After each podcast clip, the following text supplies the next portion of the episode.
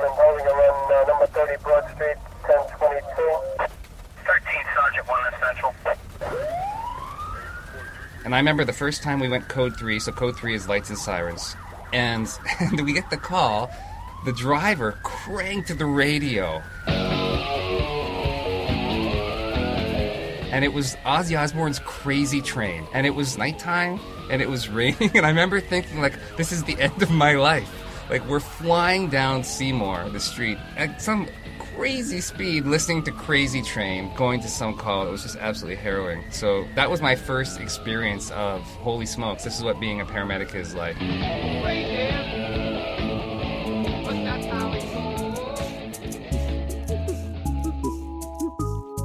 Welcome to episode 4 of Interesting Vancouver Presents. Interesting Vancouver Presents is a series of stories with ordinary Vancouverites leading extraordinary lives. This podcast is an extension of the annual Interesting Vancouver speaker series that happens every fall. I'm your host, David Swanson, and today, Interesting Vancouver presents Jamie D. Grant.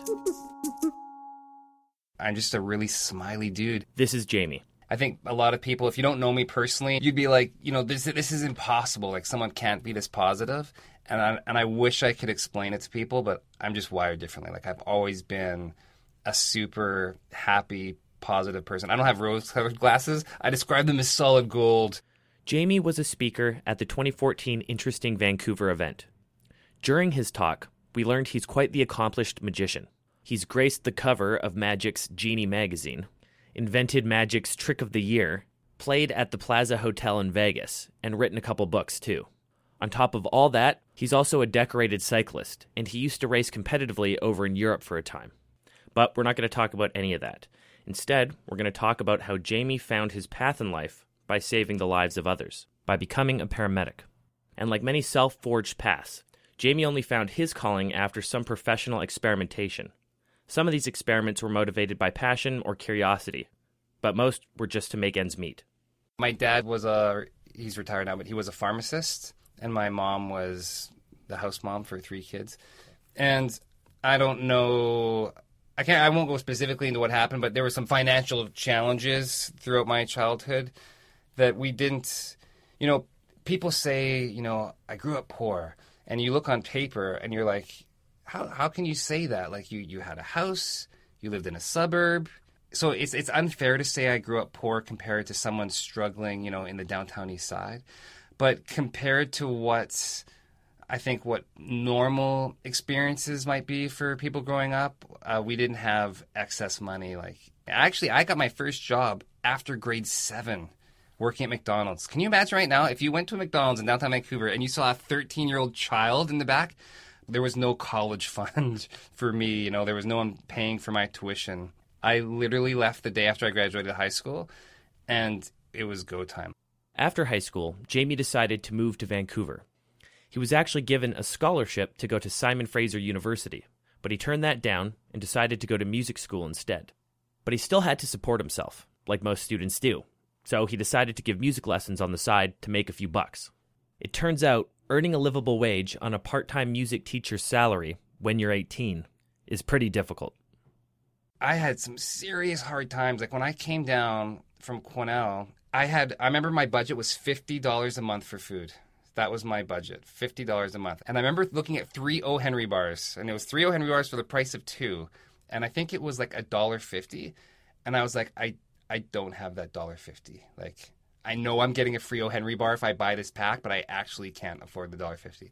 So those were terrible, terrible times. And somehow, thankfully, I pulled through. That's when I got my job at the airport. And my I remember my first check at the airport was five hundred dollars. Five hundred dollars. I looked at it and I was like, "Sweet Marie, I could feed myself for ten months."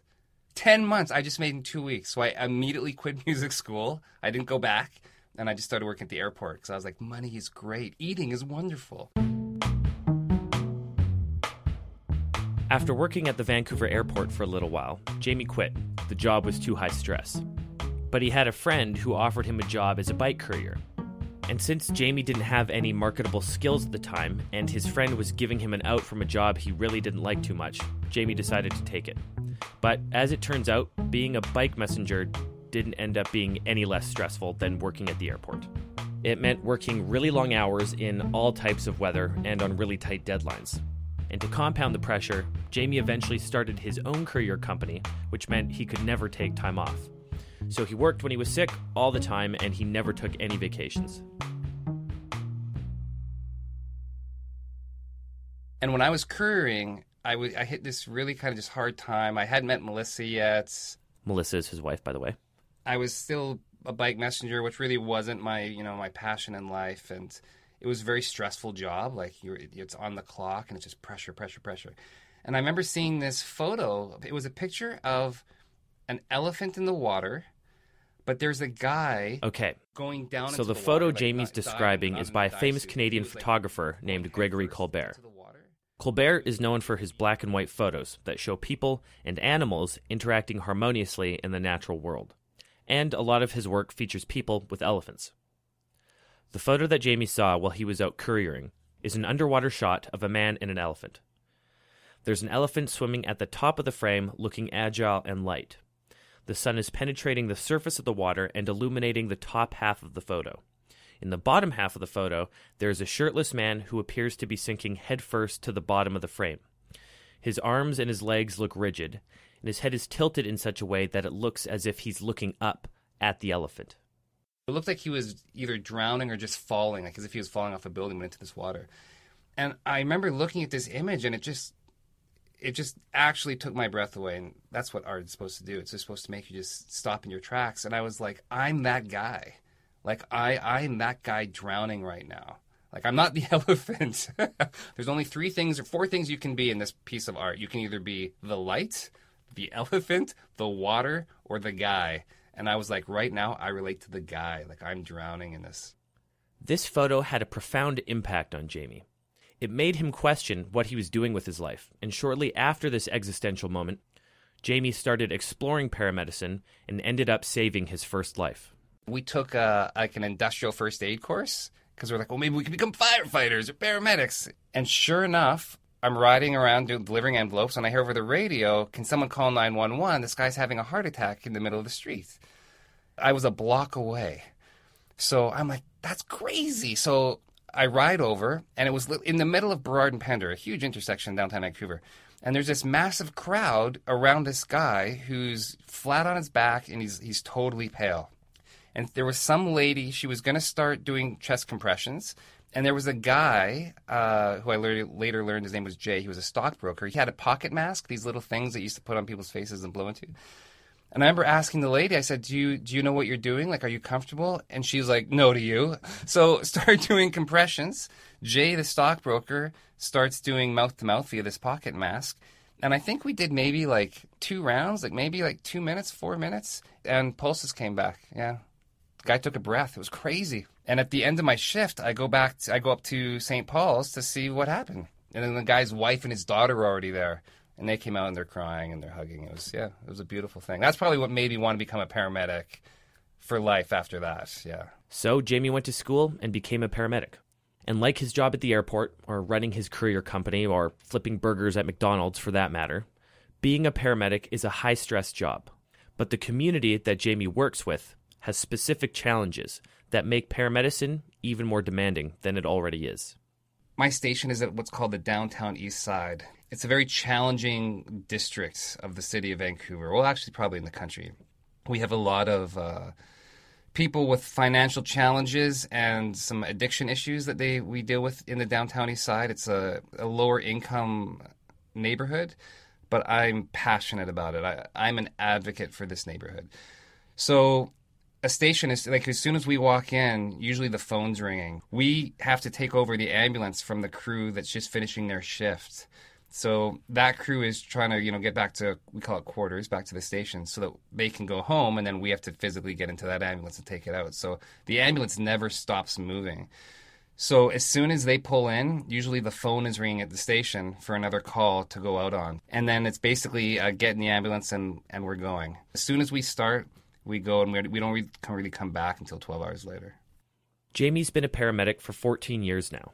He's been on tens of thousands of calls and helped save thousands of lives. And because Jamie works in a high poverty neighborhood with drug and mental health challenges, he's exposed to a lot of people in heartbreaking situations. It's not uncommon for paramedics to suffer from post traumatic stress disorder after years of seeing the things that they see. And it's impossible to forget some of the calls, especially the disturbing ones. And we're going down a, a street in the downtown east side. And it was like oh my gosh it was like four in the morning you know we've already done you know nine hours. And this guy he goes out into the middle of the street and he's flagging down us. As soon as we stop he comes around my uh, passenger side. I wind down my window and he shows me his arm which is cut open from wrist to elbow like completely wide open. And he's like Do you think this needs medical attention? And i say have you been stabbed No. I did it myself. So I open the passenger door. I open the back of the ambulance, get him in, and I immediately wrap his hands. I'm like, how did this happen? I used a razor blade. I swallowed it. And then I'm like, do you have any others? So he's reaching into his boot to pull out this other razor blade.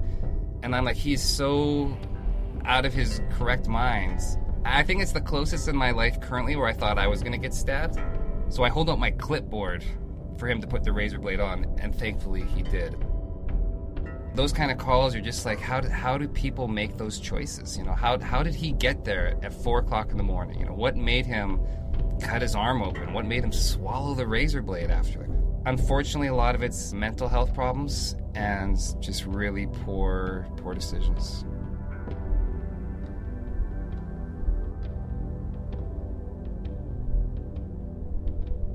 It's these types of situations that Jamie and other paramedics have to be prepared for. They demand quick decision making and swift action. But they also keep the job interesting. You know, people ask, like, does it ever wear off? And it's still a rush. I don't want to paint it as like an adrenaline junkie uh, career path, but it is exciting. Like you know, you're you're splitting lanes, or you're you know you're passing cars as, they, as they're pulling over, like parting the Red Sea. Now I'm really focused on the outcome. Like I know what all the calls in my head are going to look like. But sometimes that actually increases the uh, you know the excitement because I know I can fix this person. Jamie has devoted his life to trying to fix the lives of others. But the one life he might not be able to save is his own. Jamie has a very rare disease called hereditary angioedema, or AHE for short. It's an inherited disease with symptoms of severe painful and reoccurring attacks of swelling. And if gone untreated, an attack can last from 24 to 72 hours or even longer. But the intensity and the severity of each attack is not actually known until the attack happens, and that's why it is so dangerous. Oh my gosh, I've had it for probably 20 years. It didn't happen through high school, and it it came started coming out in my 20s where I've had headaches. I have had migraines my entire life, even as a little kid. It was just debilitating. But I started getting my like my eye would actually like swell shut. So 20 years ago, it maybe happened like once a year, once every six months. But in the last, let's call it five years, I, I get it like once every like two weeks, where I get this crazy headache. I just want to just bury myself in the dirt. And then my eye will like turn black, like as if I've been punched in the face. And then it'll actually swell. Like it looks like my whole, it looks like I've been in a boxing match. And it's, uh, I'm lacking a, a certain protein inhibitor in my blood. There's no cure currently. And the biggest concern, of course, with any time with your body is airway. So is it possible that my it goes from my eye into my my throat. Like could my throat one day just swell randomly? Luckily, Jamie's disease has never affected his airway, and there's a very real possibility it never will. But there's always a chance it could. And when you look at some of the stats around AHE, it can be a bit alarming. But yeah, they paint the bleak picture where, you know, 40% mortality rates and you can die within 20 minutes, which is true. Like if it had, if it affects my airway, because it does happen really fast. So the stats can be super alarming when you read them on paper. I, I personally have never met anyone else with it. I think it's like one in a hundred thousands or something. Whenever you have these really intense medical problems, I find that the rest of the world doesn't matter. When I still have these episodes, for the most part, everything stops. You know, if anyone ever suffers from migraines out there, though, they can relate. Like, you know maybe you're not paying your bills on time or you're having a relationship problem but when you have a when you have a, a migraine like all you think about is your headache like that's the it's all encompassing and i'm sure it's the same with other you know debilitating diseases where it really puts things in perspective super fast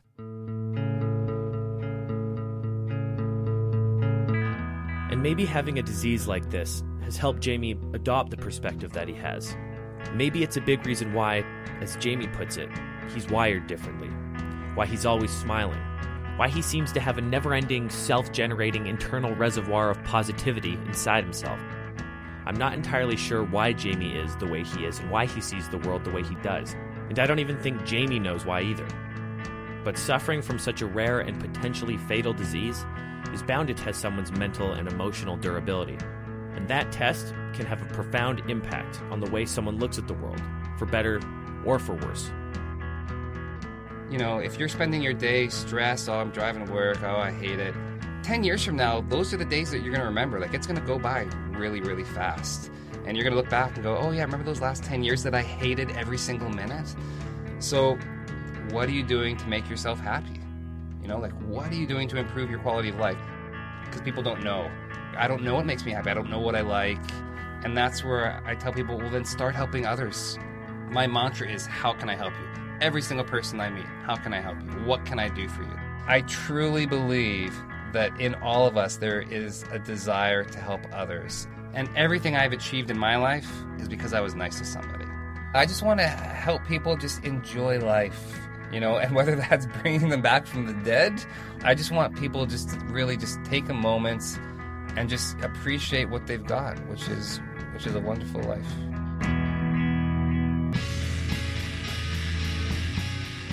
This has been Interesting Vancouver Presents Jamie D. Grant. This episode was hosted and produced by me, David Swanson, with support from Brett McFarlane and Mark Bussey, in association with SFU Woodward's Graphic Designers of Canada and Creative Mornings Vancouver. Through talks, workshops, and programs, Interesting Vancouver celebrates the people and activities that can only happen in Vancouver and by Vancouverites. For more information, to subscribe, or to get in touch, visit us at interestingvancouver.com.